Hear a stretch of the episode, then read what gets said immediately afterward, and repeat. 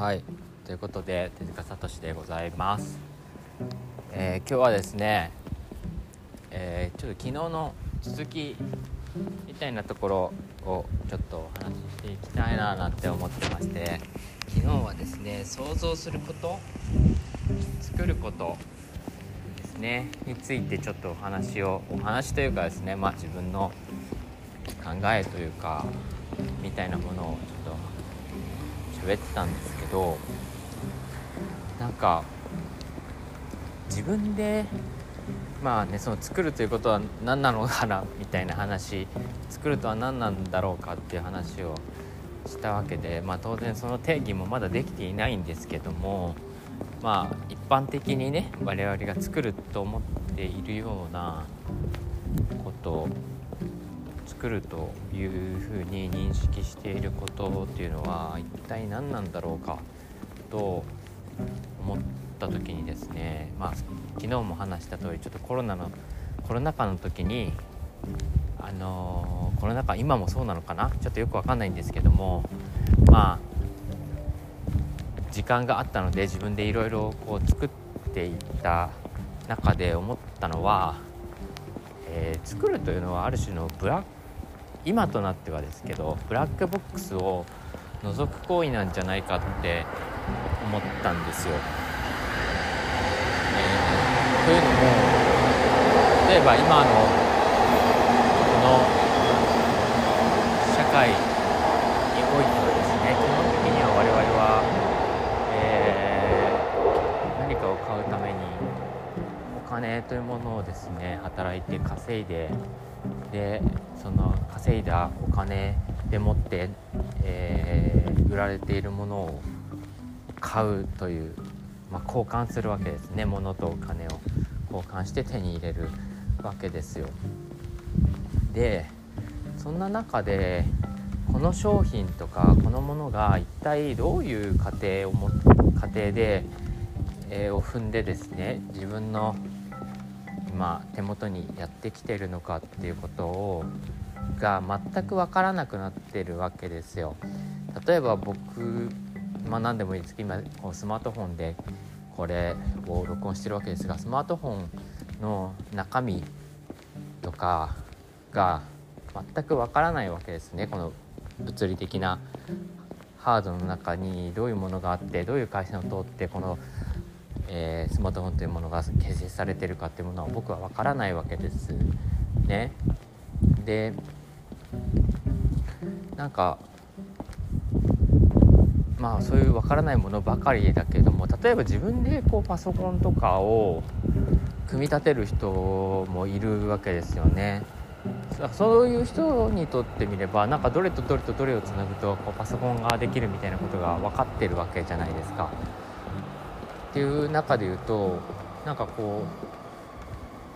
作るってそうまあ、うんまあ、何をもって作るっていうかあれですけどもパソコンを自作するっていうのはある意味そういう部品を買ってきていろんな部品を買ってきて自分で組み立てるみたいなところがあると思っていてだからそういう意味で例えば昨日もお話ししましたけど味噌を作るってなった時に味噌って一体じゃあ何からできてんだってなった時に、まあ、大豆っていうのはまあこう発目で出てくると思うんですけど大豆の他に何が必要なんだろうかってなった時に、まあ、塩が必要だ。あとは麹が必要だとか、まあ、味噌を作るためにはそもそもなんかこう空気を抜きながらやって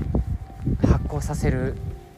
ことが必要だとかですね。なんかこうやっぱ作る自分でやっていくといろいろこう買うだけでは分からなかったようなことが、えー知るわけですよね。うん、あの僕も全然才能ないですけど例えば音楽を曲を作ってみたみたいな話の時に聴いてる曲まあ普段ねいろんなあのアーティストさんの曲を聴くっていうのがある中でやっぱ自分で曲を作るとあなんかやっぱドラムっていうのはなんだろうな全然知らないからあれですけどなんかあなんかいろんなリズムがあるんだなとかベースのラインってなんかこんななんか自分でやってみるとすごい難しいなとかなんか、まあ、ギターもそうですけどなんかやっぱり自分でやるっていうことによって初めてこ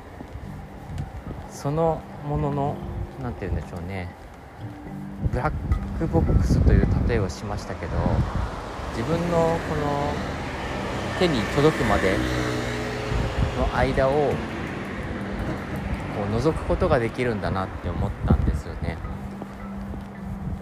でそれこそが何というか豊かさでありかつなんか生きていくことの強さだと思ったんですよね。だからその中身を知らないとこう何かあった時に自分でそれをじゃあ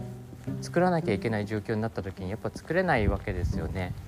ただ、まあ、それを知っていたりとか、まあ、ヒントみたいなものが分かっていればなんとなくでもしかしたらそういうすごい今抽象的な話してますけどそれを作ることができるわけですよね。だからうんもっともっとこう大量生産大量消費の中で仕事がみんな細分化されて自分はその仕事の一部を担わされているという中でそれだけをやって次の人に渡してっていう中で一連でまあ商品というものができてたりするわけですけどもまあそれをきちんと覗いていくというかですね一連の作業をこう認識するということが結構重要なことなんじゃないかってなんか僕はコロナ禍で自分で物を作ってった時に思ったんですよね。なんかすごい表現として難しいんですけど今一度こうなんだろうなこう細分化されていった仕事を自分たちの手に取り戻すと自分たちでこう物を作るということでその中身を知る。とかその最初から最後までやるで得られる何か達成感だったりとか幸福感だったりとかなんかそういうものをなんか今一度取り戻す必要があるのではないかということを強く思ったんですよね。うん、なんか今日もまた取り留めないない話をしている気がしますしちょっと今日お酒が入ってるんでねなんかまたわけのわかんない話をしている気もしますけどこう買うというのは非常に簡単な行為だとは思うんですけどそれがどうやってできてるのかっていうその僕らが見えなくなっているブラックボックスを覗くことで、まあ、ある種世界の縮図みたいなのがその中にあるような気もしていますしそういった中になんか何かがある 何かがあるっていうのはすごい変な言い方ですけどなんかそこを覗くということを今一度僕らはしていく必要があるのではないかということを、えー今日はお話ししてみました。はい。ということでですねなんか